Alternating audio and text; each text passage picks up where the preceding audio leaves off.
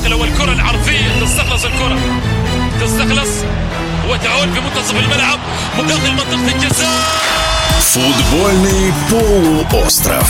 Дневник чемпионата мира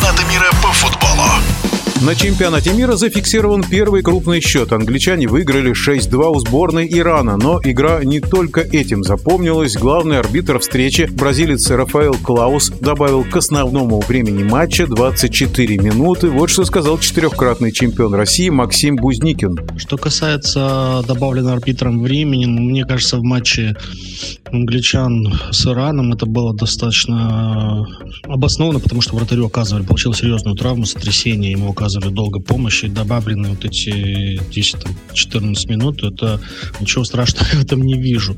С другой стороны, что арбитры так добавляют время, мы же сами всегда, наверное, будучи болельщиками, смотрим, когда дополнительные там последние минуты делается куча замен, тянется время, никому это не интересно. Поэтому арбитры стали добавлять время, чтобы матч продолжался именно столько, сколько ему положено, и на последних минутах все-таки доигрывали. Поэтому, ну, я здесь ничего не вижу. Зрители заплатили за билеты, хочется футбола.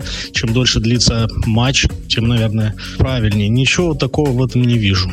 Что касается игры сборной Англии, ну, наверное, я не скажу, что сборная Англии чем-то сильно удивила или показала такую супер, супер феноменальную игру, которая достойна там фаворитства какого-то чемпионата мира, то, ну, наверное, нет. Наверное, скорее удивил э, сборная Ирана, которая, ну, практически не сопротивлялась сборной Англии, она практически была не готова. Разница в классе футболистов достаточно ощутимая.